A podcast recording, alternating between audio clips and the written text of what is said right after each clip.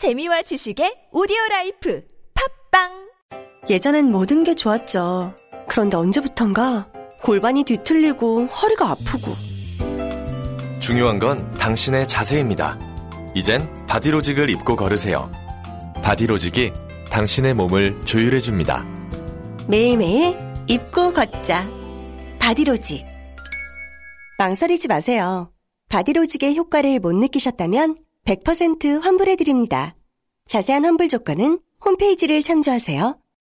청개구리가 잘 안다 청개구리가 잘 안다 1등 주식 투자 정보 청개구리가 잘 안다 청개구리가 잘 한다 청개구리가 잘 한다 1등 주식 투자 성공률 청개구리가 잘 한다 다른 생각, 남다른 수익률. 청개구리 투자 클럽 월디 나 여행 가고 싶은데 좋은 여행사 추천해줘 1대1 맞춤 여행부터 특가 hot deal까지 최적의 조건으로 예약 가능한 월디스 투어를 추천합니다. 월디스 투어 혜택이 뭐야? 여행사 마일리지 추가 적립과 CJ 원포인트 사용 및 적립이 되는 여행사는 월디스 투어가 유일합니다. 오케이 추천 고마워 월디 네이버에서 월디스 투어를 검색해보세요. 문의번호 1644-6633. 월디스 투어 좋은 선택이었어 국민 배우, 국민 가수. 대한민국을 대표하는 것에 붙는 국민. 그래서 국민 적금, 국민 보험은 없어도 국민연금은 있습니다. 안녕하세요. 국민연금공단 이사장 김성주입니다. 대한민국을 대표하는 노후 준비 방법, 국민연금. 내가 낸 것보다 더 많이 받습니다. 국가가 평생 지급을 약속합니다. 국민연금, 노후 준비의 기본입니다. 국민이 주인인 연금, 국민연금.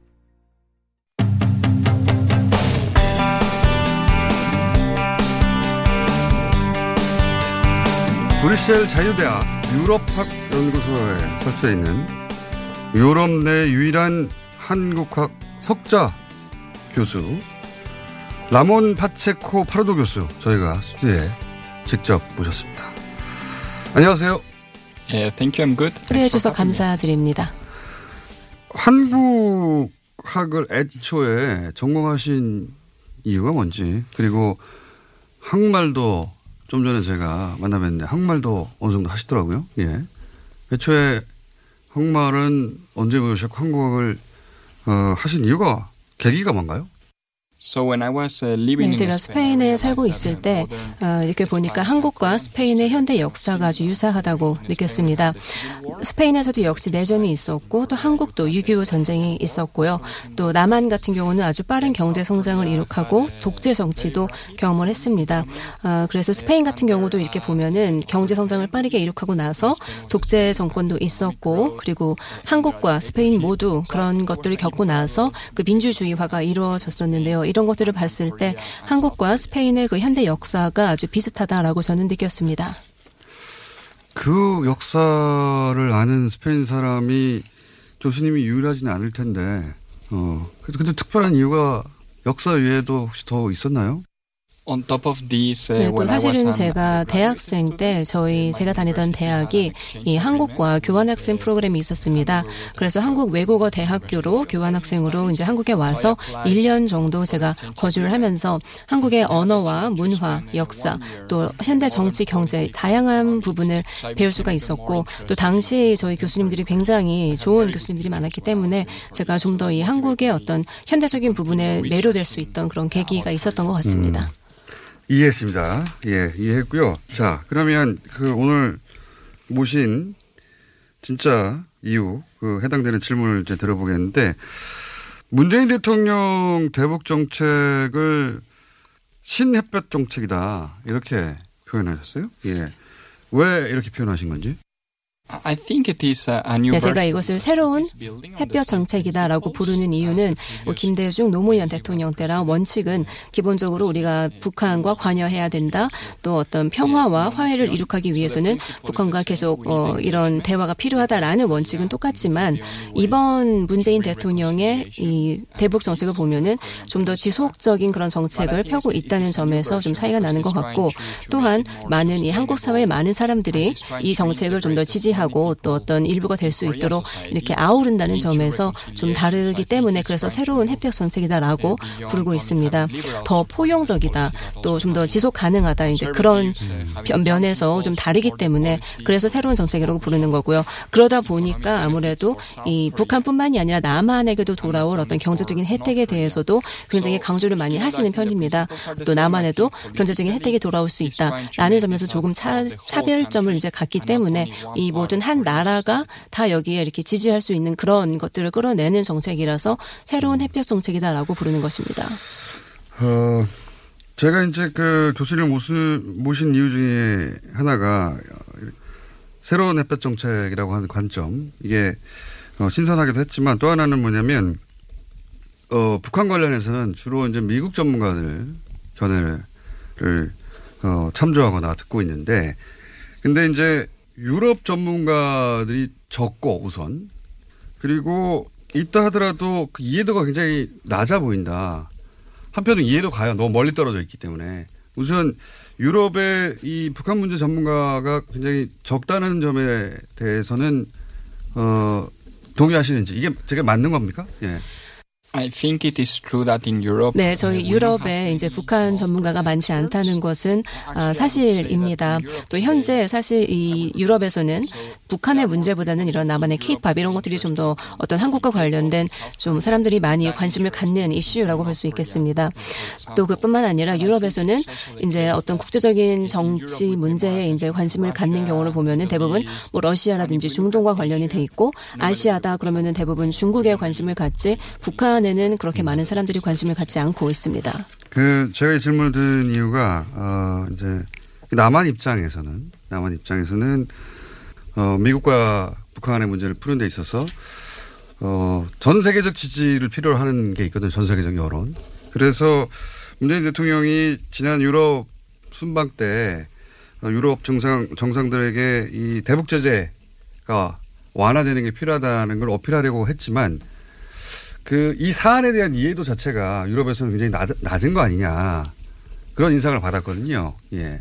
유럽에는 부, 어, 북한 전문가도 없고 이 북한 핵 문제에 대한 이해도도 굉장히 기본적인 수준에 머물고 있다라고 제가 인상을 받아서 그게 맞는지 제가 여쭤보는 겁니다. 예.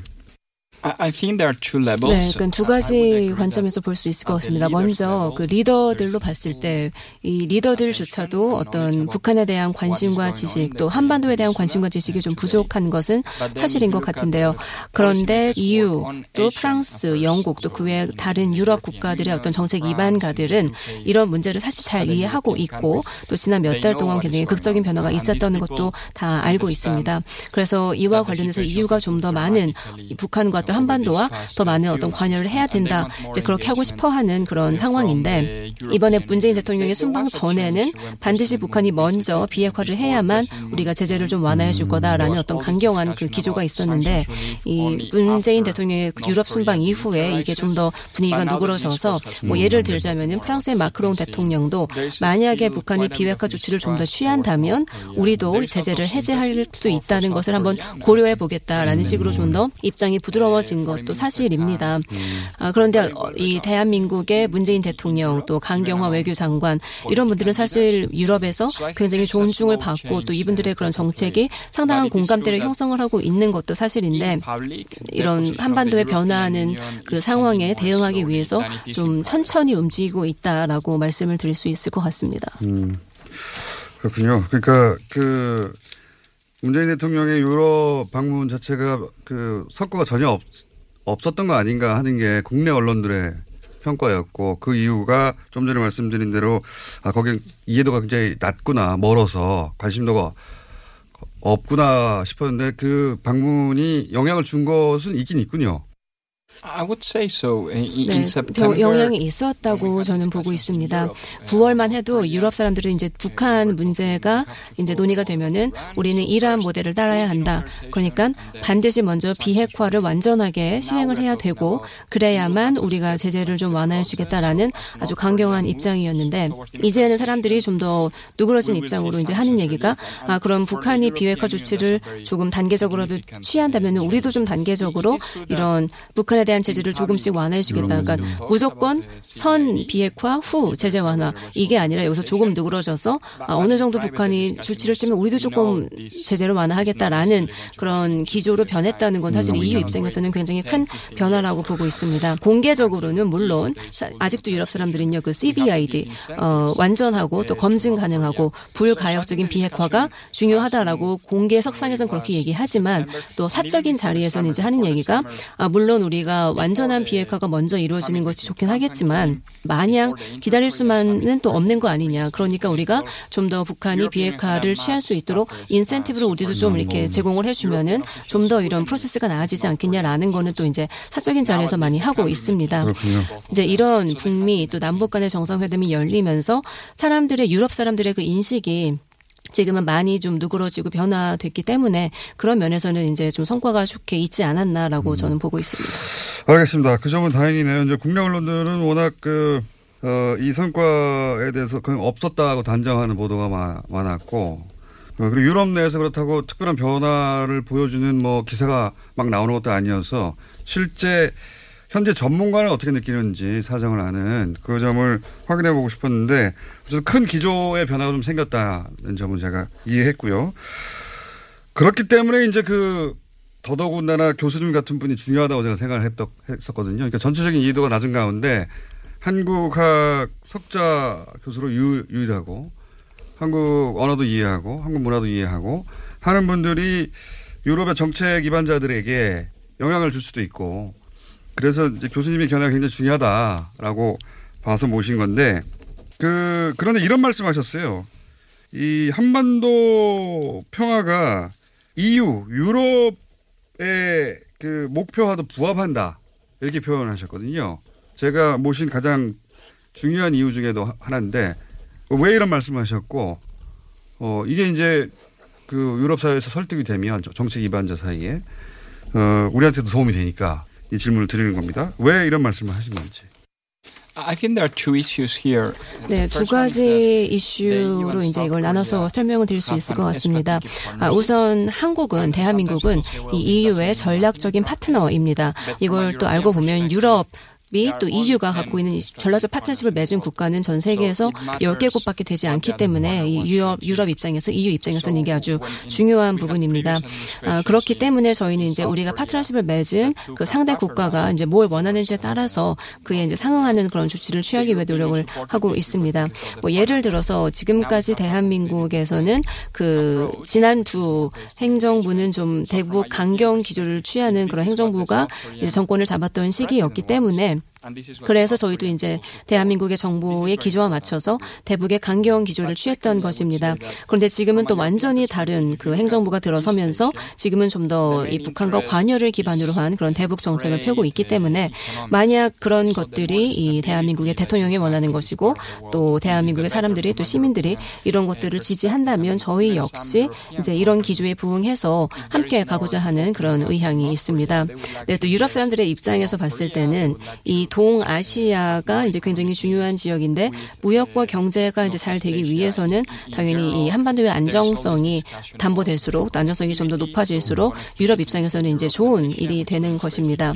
그래서 유럽의 많은 기업들이 실제로 지금 만약에 이제 북한이 개방이 되고 북한에 투자를 할 수 있게 된다면 실제로 북한에 이제 여러 가지 투자를 하고자 준비를 하고 있고 또 유럽과 아시아를 연결하고자 하는 그런 정책들이 많이 지금 일어나고 있습니다. 뭐 도로도 연결하고 철도도 연결하고 지금 현재 이제 공식적인 EU의 그 정책은 유럽과 아시아를 여러 방면에서 연결하자라는 그런 정책이 기조가 되고 있고 또 문재인 대통령 같은 경우도 지금 어떤 신동북아 구상 같은 것들을 하면서 이 대한민국과 유럽을 최대한 많이 잇기 위해서 연결하기 위해서 많은 노력을 기울이고 있습니다. 저희 EU 입장에서는 이게 좋은 것이고 그래서 저희는 계속해서 이제 지금 현재 정권이 펴고 있는 그런 대북 정책을 이제 같은 기조로 이어나 가겠다라는 말씀을 드린 것입니다. 아주 시, 쉽게 이해가 됩니다. 그러니까 뭐 전략적 파트니까 그 정부가 원하는 것에 지지를 보낸 것 그리고 어, 평화가 돈이다는 구호가 한국에 있거든요. 음. 예. 그런 관점에서도 아니 뭐 평화 체제가 안착되면 될수록 장사하기도 더 편해지니까 더 좋은 거다. 어, 아주 쉽게 이해가 가는데요. 근데 이제 그 말씀하셨잖아요. 유럽에서 만약에 이런 북핵 문제가 해결되면 그러면 북한과 어떤 경제 관계를 만들려고 하는 기업들이 있는 것으로 알고 있다라고 말씀하셨는데 그 대목을 아시는 대로 좀 더 자세히 좀 말씀해 주시면요. 어떤 종류의 어떤 움직임들이 있는지 경제 관점에서는 예. 지금 이제 북한에 이제 투자를 하고자 하는 유럽 기업에 대해서 이제 말씀을 드리면은 다양한 기업들이 있는데요. 유럽 기업들 중에서 이 북한에 투자를 하고자 하는 기업들을 보면은 먼저 투자 기회를 엿보고 있는 기업들은 인프라 관련 기업, 에너지 관련 기업, 또 광업 관련 기업입니다. 아, 또 어떤 기업들은 시- 직접 북한에 가서 이제 보고서 이 과연 북한에서 어떤 투자를 하면 좋을지 이런 전망을 점쳐보는 기업들도 있고요. 또 그 외 다른 기업들은 이 아웃소싱을 생각을 하고 있습니다. 그래서 중국이나 베트남에서 이런 음, 제조를 하는 기업들이 이 만약에 북한 시장이 개방이 된다면은 어, 마치 중국이나 베트남처럼 이제 어떤 공장을 지을 수 있는 그런 그 제조 기지로 이제 만들 수도 있는 거죠. 그래서 이렇게 내가 북한에서 생산을 해서 유럽까지 또 이제 운반을 해서 그 판매를 하게 되는 그런 큰 그림을 보고 있는 기업들도 있습니다. 또 다른 분야가 관광 부분인데 이 유럽에서는 관광이 이제 굉장히 큰 어떤 산업입니다. 지금은 특히 젊은 사람들이 이 도- 아시아 쪽으로 관광 오는 걸 굉장히 좋아하기 때문에 이 어떤 새로운 관광 시장도 이제 북한에서 바라보고 있는 기업들도 있고요. 또 그 외에 좀 더 작은 기업들 입장에서는 이제 대기업만큼 재원이 없다 보니까 아무래도 좀 더 큰 리스크를 이제 감수해야 할 수밖에 없습니다. 그래서 이런 기업들은 내가 이 제품을 팔 때 북한을 어떤 프론티어 마켓으로 이제 생각을 하는 겁니다. 그래서 지금 현재 뭐 동남아라든지 또는 남쪽 아시아 지역 또는 사하라 이남 지역 이런 시장들이 하는 역할을 또 나중에는 북한이 하게 될 수도 있을 거라고 보고 있습니다. 아, 그렇군요. 어, 이런 얘기, 그러니까 유럽 관점에서의 북한 이야기를 들을 기회가 굉장히 드문데, 교수님 얘기를 듣다 보니까, 어, 굉장히 이해도 쉽게 되고, 앞으로 한국 오시면 항상 뉴스 공장에 나와주시길 바라고요. 네, 제가 이제 올해만 벌써 한국에 네 번째로 방문을 하고 있고요. 또 여름에는 한 4주, 5주 좀 길게 장기간에 한국으로 이제 오는 경우도 있기 때문에 반드시 다시 돌아오겠습니다. 참고로 이 방송이 그 대한민국 1등 방송이에요. 그거 아셔야 돼요. I know the program. 다잘 알고 있습니다. 아, 이 프로그램 원래 아셨어요? Yes, because 제가 한국 친구들이 있다 보니까 이제 출근하면서 이 프로그램을 듣는 친구들이 있어서 이미 프로그램을 알고 있었고 한국 전문가 많네요. 예전부터 알고 있었습니다. 알겠습니다. 한국 전문가 맞는 게 인증됐고요. 여기서 몇 가지 질문만 더 드릴게요.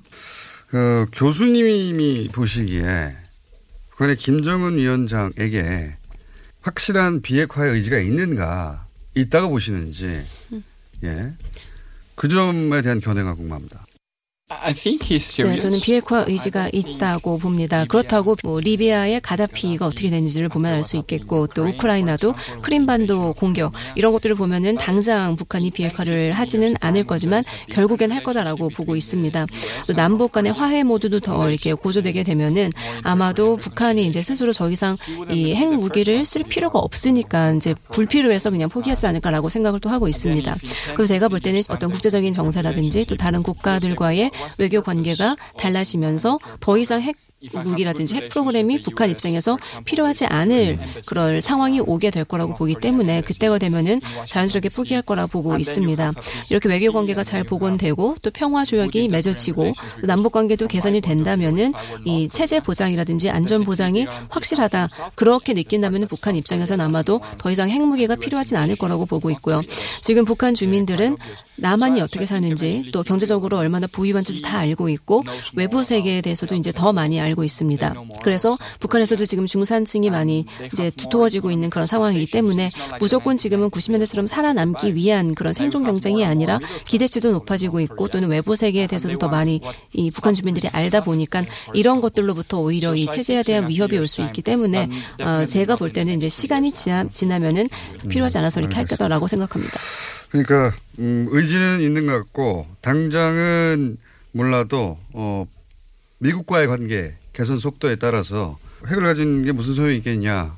어, 그렇게 자연스럽게 포기하게 될 것이다. 이 정도로 이해됐는데 이제 핵심은 여기서 핵심은 사실은 나머지 속도는 미국과의 관계에서 결정되니까 속도에 대해서는 사실 누구도 장담할 수는 없는데 제가 이제 궁금했던 것은 김정은 위원장의 비핵화 의지는 있는 것으로 보인다. 그리고 나머지는 아마 미국과의 관계에 의해서 속도는 결정될 것이다. 이 정도로 이해하면 되겠습니까? I think so. 네, 그렇게 이해하시면 될 것 같습니다. 알겠습니다. 어, 어, 교황의 북한 방문이 있을 수도 있습니다.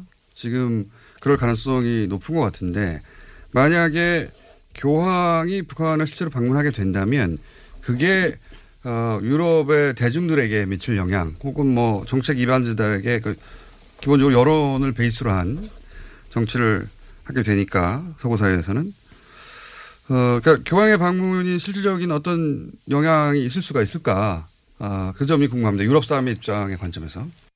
Absolutely. 네, 제가 볼 때는 당연히 그런 영향이 있을 거라고 봅니다. 1차 남북 정상회담이 있었을 때도 그렇고 또 문재인 대통령이 북한에서 15만 명의 북한 주민 앞에서 스피치를 했을 때도 그렇고 또 김정은 위원장과 트럼프 대통령이 정상회담을 했을 때도 그렇고 이 모든 이런 정상회담은 이 유럽 사람들의 인식을 바꾸는데 큰 영향을 미쳤습니다. 그래서 만약에 김정은 위원장이 뭐 서울로 온다, 서울을 방문하게 된다, 그럼 또 이게 뉴스에 나겠죠. 그렇게 되면은 유럽 사람들은 그 뉴스를 보면서 아 남북 관계가 정말 빠르게 진전되고 있구나, 뭔가 바뀌고 있구나라고 느낄 겁니다. 그래서 지금 말씀하신 그런 상징적인 제스처, 저희가 상징 제스처라고 말을 하는데요. 이런 모든 것들이 유럽 사람들에게 당연히 영향을 미칠 거라고 보고 있고요. 어, 예를 들어서 문재인 대통령이 유럽에 왔을 때도 이제 유럽 사람들이 아 문재인 대통령이 유럽에 왔다 뭐 이런 얘기를 막 하는 걸 제가 들었는데 반대로 일본의 아베 총리가 이제 유럽에 왔을 때는 아무도 관심을 갖지도 않고 얘기도 안 했었거든요. 그런데 문재인 대통령은 그래도 좀 상대적으로 더 많은 관심을 받고 또 사람들의 어떤 그런 이슈 거리가 되는 것 같습니다. 또 아베 대통령이 스페인에 왔을 때도 그 동시에 또 어떤 한국과 관련된 어떤 행사가 있으면 그 한국 행사에 대해서 얘기는 하지만 아베 총리에 대해서는 또 얘기를 하지 않는 걸 보면은 결국은 유럽 사람들의 관심을 끌고 있기 때문에 또 심적인 그런 영향도 있을 거라고 저는 봅니다. 그러니까 교황의 방문은 상징적으로 역할을 할 것이 분명하고 긍정적인 역할 그리고 또 특히 김정은 위원장의 한국 답방 역시 마찬가지로 아 이게 잘 풀려가고 있구나 뉴스도 되고 그럴 것이다 예 유럽인의 관점에서 유럽인의 관점에서 이 사안을 보는 경우가 굉장히 국내에서 드물기 때문에 그, 그 점을 확인해 보고 싶었고 예. 한 가지 더 여쭤보자면 아베 총리에 대한 관심이 왜 없는 거죠? I, I think what happened is that 네, 우선 문재인 대통령이 지금 한 6, 6일, 7일간 유럽 순방을 하셨을 때, 뭐, 프랑스도 가고, 이태리도 가고, 브루셀도 갔고, 덴마크, 또 교황도 만나고 정말 다양한 일을 하셨는데, 이 모든 거에 대해서 유럽 사람들이 굉장히 많은 관심을 보였습니다. 90년대에서 2000년대 초반만 해도 사실 대한민국보다는 일본 문화가 좀 더 인기가 많았던 게 사실이었죠. 그런데 지금은 오히려 이게 바뀌어서 좀 더 젊은 사람들과 많은 사람들이 한국 문화에 더 많은 관심을 갖다 보니까 자연스럽게 한국과 관련된 이런 이슈에도 더 많은 관심을 갖는 것 같고 또 남북의 화해 모드도 자꾸 뉴스가 되다 보니까 이제 한국이 좀 더 그런 어떤 관심을 더 많이 받고 있는 것 같습니다. 또 문재인 대통령이 유럽 순방을 할 때 동시에 BTS 방탄소년단 역시 공연을 하고 문재인 대통령도 유럽 순방을 동시에 이렇게 하다 보니까 아 문재인 대통령 얘기도 하고 BTS 얘기도 하면서 더 많은 어떤 그 관심을 끌 수 있었던 것 같고 아베 총리 같은 경우는 사실 아베 총리도 아 순방을 했지만 그때 저희가 그 인터뷰를 보면은 뭐 프랑스 신문, 이태리 신문을 이렇게 읽어 보면은 문재인 대통령과 했던 인터뷰라든지 이런 것들은 굉장히 많은 어떤 비중을 차지하고 관심을 많이 받는 거에 비해서 아베 총리와 관련된 얘기는 많이 없었던 게 또 사실입니다. 그러니까 문화하고 외교를 어, 동시에 묶는 전략이 어느 정도 성공했다 이렇게도 볼 수 있겠네요. 예. I think it was yes. 라고 생각합니다. 알겠습니다. 어, 오늘은 여기까지 하겠고요. 제가 인터뷰를 하다 보니까 전문가들은 굉장히 어렵게 얘기하는 경우가 많아요. 근데 네. 교수님은 굉장히 모든 사안을 쉽게 설명해 주시고 어, 저희 유럽 특파원은 아주 좋다. 그래서 네. 어, 이런 관련 그 대북 문제뿐만 아니라 유럽 이슈가 있을 때마다 아, 네. 저희하고 인터뷰를 좀 해주셔야 되겠다. 네. 어떠십니까? Absolutely, yes. 네, 당연히 유럽 특파원 하겠습니다. 어, 저희가 이제 그 영국 브렉시트 가 있지 않습니까? 네네. 근데 영국에서도 교수님을 하셨더라고요. 음. 교수를 하셨더라고요. 네. 그래서 브렉시트를 유럽 사람들은 어떻게 바라보는가 하는 문제에 대해서 음. 얘기를 나누고 싶은데 오늘은 시간이 다 됐고 그 유럽 돌아가시면 브렉시트 얘기 좀 하죠 저희하고. It is in, in the UK. 네, 이제 아무래도 제가 영국에서 대학 교수로 이제 있다 보니까 저희 학생들 같은 경우도 대부분은 이 이유를 떠나기를 원치 않고, 그러니까 영국이 이유를 해서 탈퇴하기를 원치 않고, 제 대부분의 런던에 사는 친구들도 아, 영국이 이유에서 탈퇴하는 걸 원치 않고, 아무도 브렉시트를 사실 찬성하는 사람들이 없는 게 사실입니다. 그러다 보니까 사실 한국에서 북한 문제가 이제 이 의견을 가르는 것보다도 이 브렉시트 문제가 지금 현재 영국에서 정말 민감한 이슈로 사람들의 어떤 그 의견이 아주 갈라지는 또 그런 민감한 이슈인 것은 그러니까 확실합니다. 그래서 곤란하다고 하신 것 같은데. I prefer to talk about Korea. 네, 오히려 한국 얘기를 하는 게 더 좋습니다, 저는. 근데 뭐 그건 제가 알 바 아니고요. 자, 그러면 돌아가신 다음에 네. 저희가 브렉시트 얘기를 위해서 전화 연결하겠습니다. No problem. 네, 그렇게 하죠. 자, 오늘 여기까지 하겠습니다. 오늘 말씀 감사합니다. Thanks to you. 네, 초대해 주셔서 감사합니다. 네, 지금까지 어, 유럽 내 유일한 한국학 석자 교수 라몬 파체코 파르도 교수님이었습니다. 그리고 동시 통역에는 김혜미 통역사였습니다. 그 파르도 교수는 다시 한 번 말씀드리자면 런던대 브뤼셀 자유대학의 교수로 계시고 예, 유럽 최초이자 현재까지는 유일한 한국학 석자 교수입니다. 뉴스공장과의 유럽 특파원 계약을 방금 전에 예, 악수로 맺었습니다. 네, 기대해 주십시오.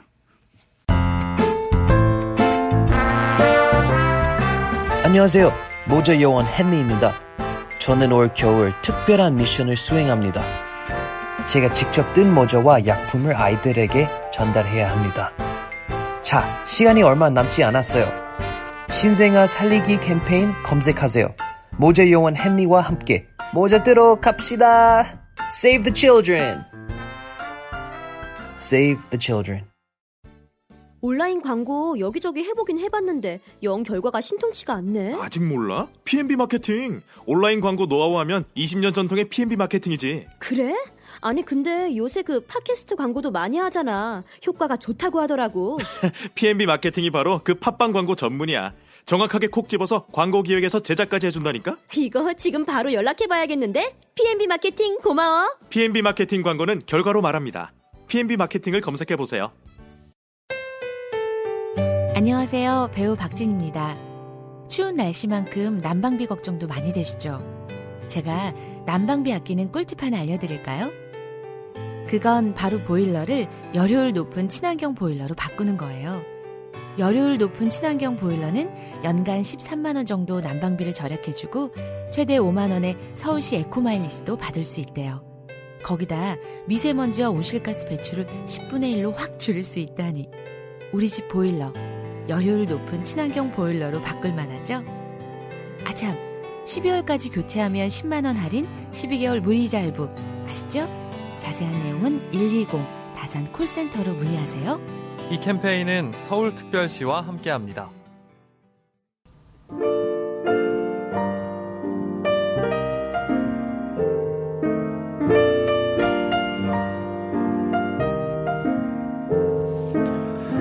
오늘 2부에서 예, 조선일보 어, 관련 자녀 예.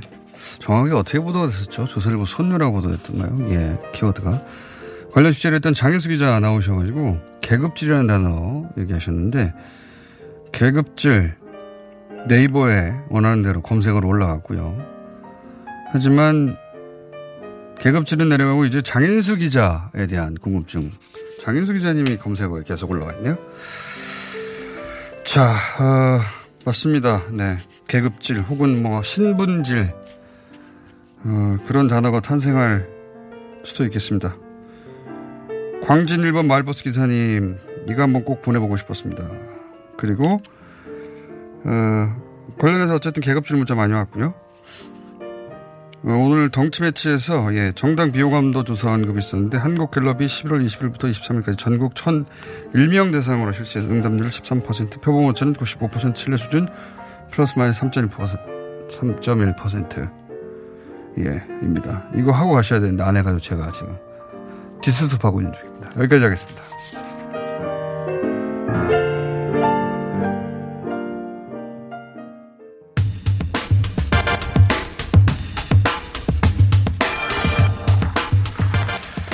자, 어, 이후의 운명 이게 어느 정도 걸리는 일이죠. 예. 그리고 앞으로, 어, 이유가 앞으로 어떻게 나아갈지, 어, 변곡점이 될 수 있는 사건입니다. 영국의 브렉시트 짚어보겠습니다. 지금 런던에 가 계신 김흥종 대외경책, 대외경제정책연구원. 이렇게 이름이 길까요? 예.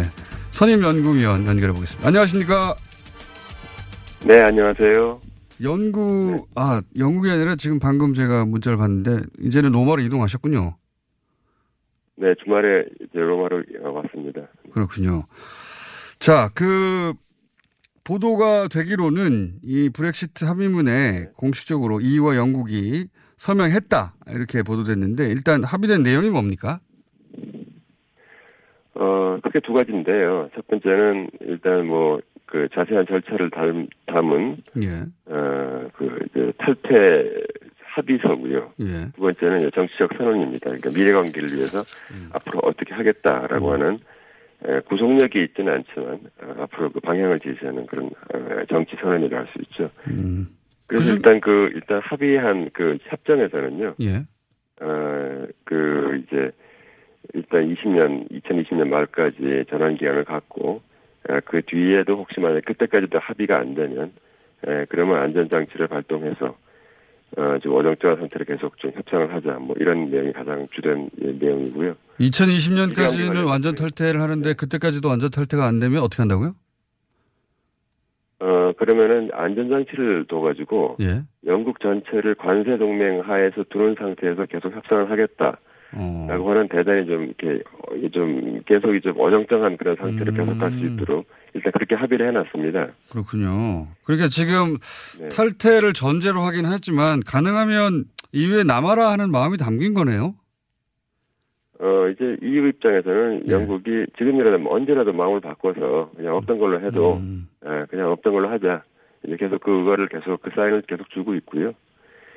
어, 영국 입장에서는 이제 충격을 완화하기 위해서 음. 점진적으로 하는 이런 방식을 썼는데 이것이 가장 중요한 문제인 그 국경 문제가 있지 않습니까? 예. 어, 그 문제는 어떤 2020년 7월 달에 다시 논의하자 이렇게 됐기 때문에 음. 결국 가장 중요한 것이 해결이 안 된 상태에서 미뤄진 상황입니다. 음, 그러니까 전체적으로 이번 합의는 이제 뭐 합의가 공식 서명됐다는 보도만 있어서 아 이제 곧 나가나 보다 했는데 그게 아니라 오히려 전체적 정신은 어, 시간을 좀 벌고 유예해서 혹시라도 마음이 바뀌면 다시 이유로 돌아와 이런 게 담겨 있는 거군요. 예, 그런 것 담겨 있고요. 영국은 이제 그렇게 생각하지 않고요. 메이 총리는 네. 음. 어, 나가는 것으로 됐다. 예, 결정됐다. 이제 이렇게 물론 2020년까지 나간다고 예, 얘기하고 있습니다. 나간다고 결정하면 나가는 거니까 예. 예, 예, 예. 예. 그런데 이제 이 입장에서는 그때까지 결정 못하면 그냥 계속 있어 이런 게 담긴 거고요. 뭐 그때까지 아니, 아니더라도 뭐 그 전에 언제라도 당장 음. 뭐 음, 며칠 뒤라도 어, 철회하면은 그냥 뭐 다시 없던 걸로 하자 뭐 이런 이런 음. 입장입니다. 근데 영국 의회는 왜 예, 이제 예. 반발하는 거죠? 영국 의회는 당연히 그 브렉시트를 원하던 사람들은 당연히 이게 도대체 이게 뭐냐 이게 20년까지 한 하는데 예. 어, 그때 전환 기간을 두고 또 전환 기간을 또 양측 합의하면 또 2년을 더 1년 2년을 더 연장할 수 있게 해놨습니다. 예. 뭐 그렇게 하고 그렇게 해서도 합의가 안 되면은 그러면 또 다시 안전장치를 발동한다. 이 안전장치에 대해서는 저 시한도 없어요. 음. 이게 무슨 브렉시트냐 음. 어, 이러는 거고요. 또 이제 브렉시트를 그 바- 반대해왔던 사람들이 많은데 어, 노동당을 비롯해서 그 사람들 입장에서는 이 브렉시트 뭐 어쨌든 한다는 거 아니냐 어, 이렇게 하면 안 된다. 이거 합의해주면 큰일 나니까 아예 하- 부결시키고 그냥 국민투표 다시 하자 좀 그런 입장입니다. 음, 그렇군요. 그러니까 그러니까 간격 양쪽 반대 양쪽이 다 반대하는데 양쪽 반대하는 사람들의 입장이 어, 똑같은 것은 뭐냐면 이걸 부결시켜야 시킨다는 거. 음, 그러면 부결될 가능성이 높은 거네요. 어떻게 보십니까? 예, 부결될 가능성이 높습니다. 지금 지금 현재로서는 그렇습니다. 어허. 그러니까 지금 이 합의문이라도 서명을 하면 어 어떻게든 이 유예가 되고 음, 혼란이 좀 줄어드는데 이거를 만약에 부결시켜 버리면 물론 정반대 이유로 서로 부결하자고 하는 건데 네, 네. 네 부결시켜 버리면 그러면 이제 가능 가능성이 여러 가지가 있어요. 근데 그렇게 예. 되면은 뭐 메이가 물러날 수도 있고요. 예. 당장 그 총선하자로 물러날 수도 있고 아니면 이제 살짝 좀 다시 또 브뤼셀로 달려가서 뭐 조금 좀 바꿔가지고 또 가- 다시 갖고 와서 야, 좀 다시 통과시켜달라. 왜냐하면 이게 3월 29일까지 또 다시 한번 할 수도 있으니까요. 예. 유럽위원회 통과 이제 아마 시킬 겁니다. 1월달, 1, 2월달에 합의를 하겠지만 지켜보고 있을 것- 것이고. 어, 근데 지금 뭐 합의가 만약에 통과가 안 되게 되면 지금 뭐 계속 지금 어, 어, 의회 해산이라든가 아니면 그냥 메이가 그냥 물러나가지고 너- 너희들끼리 알아서 해라 뭐 이런 경우도 있고요. 그런 여러 가지 상황이 있고 지금 합의가 돼서 통과 이게 의 합의안에 통과가 돼도요. 되면은 그 지금 현재 연정을 하고 있는 어그 DUP라고 하는 그저 북아일랜드 지역당이 그러면 연정에서 빠져나가겠다 하고 있습니다. 음. 그러면 다시 또 정권을 뭐 다시 또 이렇게 구성을 해야 되는 그런 상황입니다. 그러니까 이게 총선을 다시 해야 할 수도 있고 또는 국민 투표를 다시 해야 할 수도 있는데 전부 다 다 일정이 굉장히 촉박하지 않습니까? 예, 예. 예, 실- 실제로 그렇게 하려면? 다시 할 수도 있고 총선을 다시 할 수도 있고 그다음 메이가 살아남는다 하더라도 어쨌든 간에 뭐 연정을 다시 구성해야 될 수도 있고 아니면 노동당이 그러니까 총선 아니면 노동당이 현재 상황에서 어 자기한테 우호적인 정당 같이 붙여가지고 어, 노동당 당수가 갑자기 갑자기 총리가 될 수도 있고 뭐 여러 가지 상황이 다 벌어지게 됩니다. 굉장히 영국은 지금 대혼란 상황이군요. 말하자면 정치적으로는. 예, 예, 그렇습니다. 예. 예, 그렇게 돼 있고요. 그래서 이제 현재 이제 제가 런던에 가 보니까 겉으로는 뭐 멀쩡한데 멀쩡한 것 같은데 지금 언론에서는 뭐 방송과 아, 신문에서는 뭐, 그뭐 연일 그냥 그것 때문에 굉장히 음. 어, 뭐 여러 가지 얘기가 많이 하고 있고요. 이것저것 다 안 되면 그냥 노딜로 그냥 나가는 거 아닙니까? 그죠? 아무런 협상 없이. 예, 이것저것 안 되면 이제 노딜로 나가자는 건데 그건 이제 브렉시트를 좀 강경파들이 원하고 있는 상황이죠. 그렇게 해서 그냥 나가자는 겁니다. 그러니까 아무런 준비 없이 그냥 나가버리자는 건데 예, 강경파들은. 예. 예, 예. 그럼 충격이 있더라도 그게 더 낫다는 겁니다. 근데 그 많은 그 영국인들이 아닌 사람들 뭐 저희 포함해서 가장 이해가 어려운 대목이 왜 굳이 탈퇴하려고 하는가? 예. 예. 그 그런 충격을 감수하면서까지 그 논리의 핵심이 뭡니까? 그 지금까지 나라의 운명을 전부 다 브뤼셀이 항상 결정해 왔다. 이제 그런 음. 얘기죠.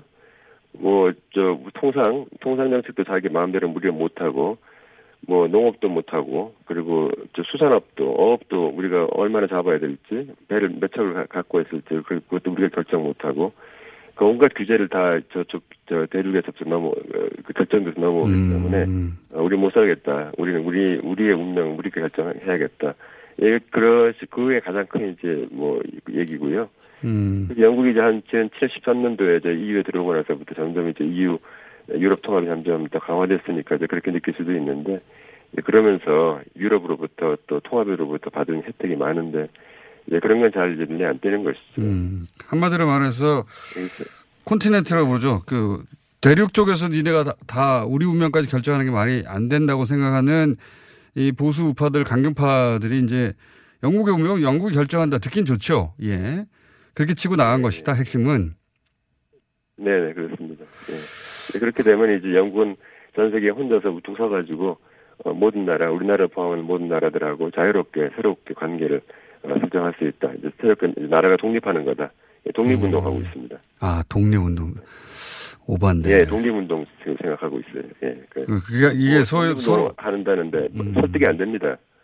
그렇지 않습니까? 독립운동 하는데 어떻게 설득하겠습니까? 그 정도 수준으로 갈라져 있군요. 이게 그러면 네네. 지금 뭐 여러 가지 가능성이 있지만 어쨌든 아무런 협상 없이 팍 그 경, 어, 경착령 하더라도 그렇게 나가버릴 가능성도 여전히 있는 거네요. 음. 예, 그 지금 현재 영국 의회 이- 저 이제 투표가 12월 한 10일부터 시작하는 그 주에 한 12월 한 10일경쯤에 아마 있, 있을 것 같아요. 그래서 그때까지 어떻게 돌아가는지 좀 봐야 될 것 같고요. 그때 이제 또 결정이 어떻게 나올지 한번 봐야 될 것 같습니다. 전화기에서 조금만 어, 입을 떼주시고요. 예. 예.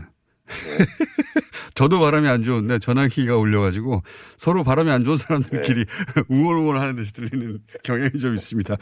또 하나는 궁금한 것이 이게 이제 그 EU가 이제 확고한 체제이고 이제 그걸로 가는 거구나. 유럽은 통합되는 거구나. 시간이 걸리더라도 이렇게 알고 있었는데 이렇게 중요한 국가 하나가 빠져나가면 다른 나라들도 빠져나갈 수 있는데 실제 지금 가 있는 로마 그 이탈리아도 EU 탈퇴를 네. 주장하는 구구 연맹 뭐 오성 운동 이쪽에 집권하고 있지 않습니까? 그죠?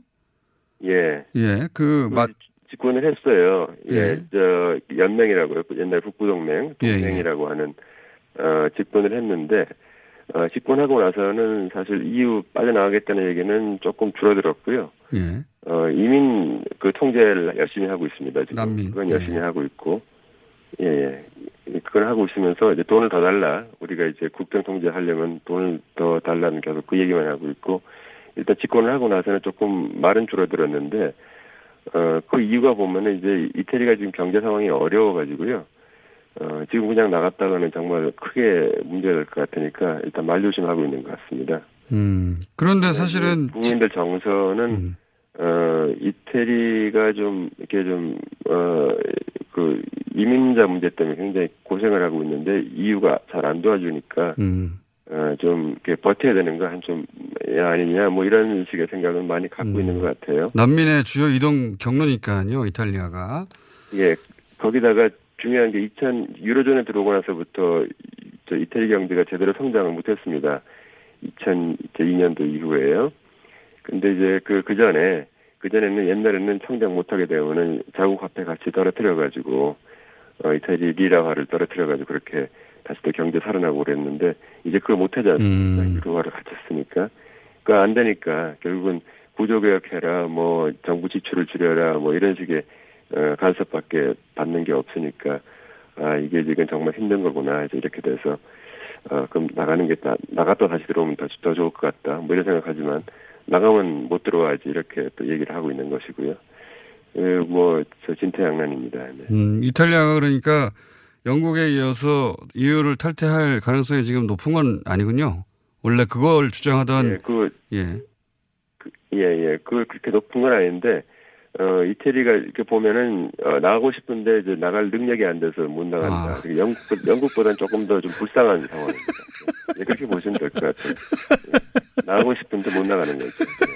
어, 박사님이 그렇게 잔인하게 드라이하게 말씀하시기 나가고 싶은데 형편이 안 돼서 못 나가는 불쌍한 상황이다. 나가고 싶은 사람들이 많아요. 여기도 나가고 싶은 사람이 음. 많은데, 근데 국경 통제를 하고 싶은데 사실은 이태리는 국경 통제하는 게 훨씬 어려워요. 이게 반도기 때문에 그 바다를 어떻게 다 그걸 막, 막, 막을 수 있겠습니까? 그렇군요. 원래 네. 통제가 어렵습니다. 근데 이- 실제 영국이 탈퇴하고 나서 상황을 보고 이탈리아도 그런 그 탈퇴 위험성이 있는 위헌금 국가로 분류될 수 있을 것 같습니다. 워낙 그, 어, 내무 장관이죠. 부총리 하는 마테오 사- 살비니 또 굉장히 극우적인 인물 아닙니까? 예. 예, 예, 그렇습니다. 예, 그, 거기가 이제 또 동맹, 동맹의 당수이기도 하고요. 그런데, 예. 어, 굉장히 그, 저, 아주 화제적 인물이고 문제적 인물입니다. 거기뿐만 아니라 이제 신규 회원국 중에서도 어, 굉장히 반 EU 성향의 그런 예, 정권들이 많이 있기 때문에, 예, 호시탐탐 어떻게 하면, 어, 뭐, 나간다 그럴까, 또는 나간다 그러면 더 좋은 딜을 해가지고 또 많이 받아낼까, 뭐 이런 생각들을 많이 하고 있습니다. 한마디로 말해서 반 EU가 에, 그 유럽 정치에 아주 깊숙이 들어와 있는 현재 그런 상황입니다. 음, 그래서 마크롱도 예, 브렉시트는 유럽이 부서지기 쉬운 걸 보여주는 거다. 당연한 게 아니라는 걸 보여주는 거다. 교훈으로 삼아야 된다. 네네. 이런 얘기를 하고 있고. 그러면서 예, 잘 가꾸어서 나가자 이런 음. 걸잘 보호해서 나가자 이제 그 마크롱은 이제 그 이 와중에서는 또 자기 유럽 통합에서 리더십을 자기가 보이려고 좀 그렇게 하고 있는 거고요. 예. 알겠습니다. 오늘 여기까지 해야 될 것 같고요. 돌아오시면 또 모시겠습니다. 감사합니다. 네, 안녕히 계십시오. 김홍종 선임 연구위원이었습니다. 내일 뵙겠습니다. 안녕!